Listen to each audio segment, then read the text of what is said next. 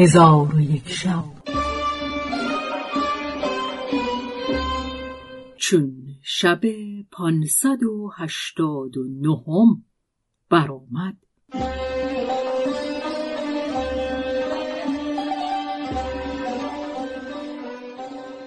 گفت ای ملک جوان پس از آن شیخ را بیماری افزون گشته بمرد آن جوان او را غسل داده کفن کرد و در نزد یارانش به خاک سپرد و در آن مکان تنها نشست و در کار شیوخ به فکرت اندر بود.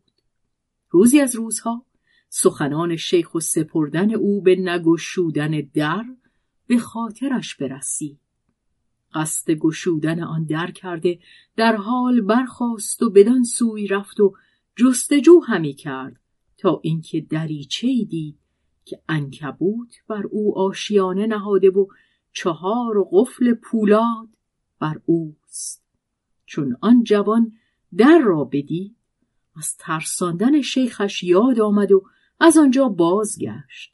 ولی در گشودن دریچه با خیشتن مجادله می کرد و خود را از گشودن در باز می داشت تا هفت روز بدین منوال گذشت. در روز هشتم نفس بر او چیره گشته گفت ناچار باید این در بگشایم.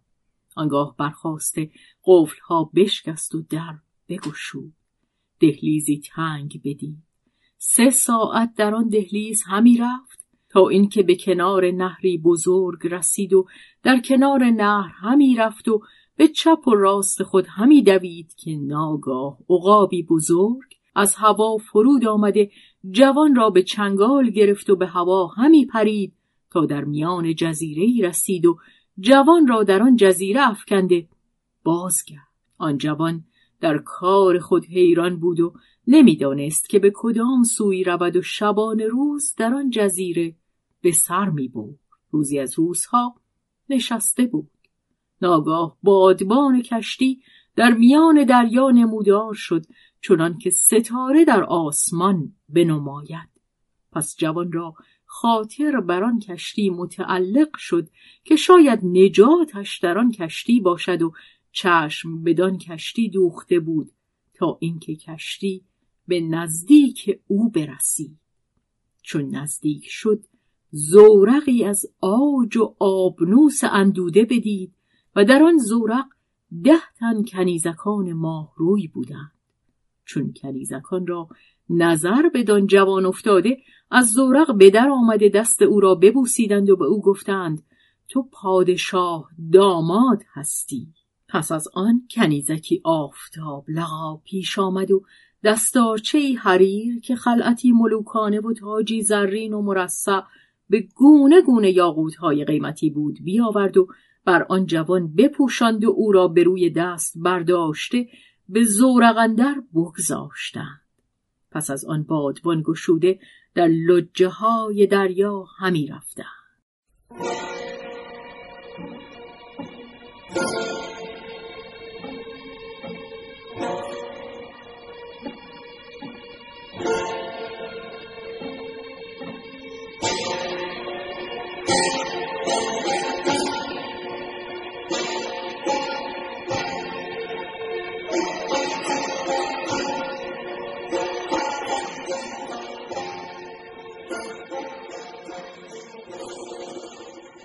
جوان گفته است که چون من با ایشان برفتم گمان کردم که خواب همی بینم و نمی‌دانستم که مرا به کجا می‌برند. چون به ساحل نزدیک شدم دیدم که بیابان از لشکر پر شده که شماره ایشان جز خدا کس نمی‌دانست. آنگاه پنج اسب داغ کرده با زینهای زرین مرصع پیش آوردم. من یکی از پنج اسب گرفته سوار شدم و چهار دیگر مرا جنیبت بودند. پس چون من سوار شدم علمها بر سر من بگشودند و تبلها بزدند و لشکریان از چپ و راست صف کشیدند و من تردید داشتم که به خواب هستم یا به بیداری و بدین سان همی رفتیم. ولی من آن موکب را باور نمی کردم و گمان من این بود که از غاس احلام است. تا اینکه به مرغزاری سبز و خرم برسیدم که در آنجا قصرها و باغها و درختان و چشمه های روان و مرغان نقم سنج بودند که خدای یگانه را تسبیح همی کردند که ناگاه لشکری از میان قصرها و باغها مانند سیلی که از فراز به زیرایت پدید شدند و آن مرغزار از سپاه پر گشت چون به من نزدیک شدند لشکریان بیستادند و ملک ایشان تنها سواره بود. چند تن از خاصان در پیش او پیاده بیامدند. چون ملک به جوان نزدیک شد از اسب فرود آمد. چون جوان دید که ملک از اسب فرود آمد او نیز از اسب فرود آمد. یکدیگر را سلام داده بر اسب ها سوار شدند. ملک با جوان گفت با من بیا که مهمان منی. پس جوان با او روان گشته حدیث همی کردند. لشکریان از چپ و راست ایشان همی رفتند تا به قصر ملک برسیدند.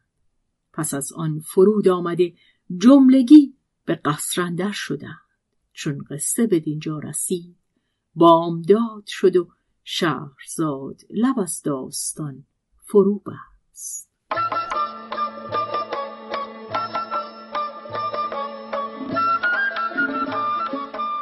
قصه گو شهرزاد فتوهی تنظیم مجتبا میرسمی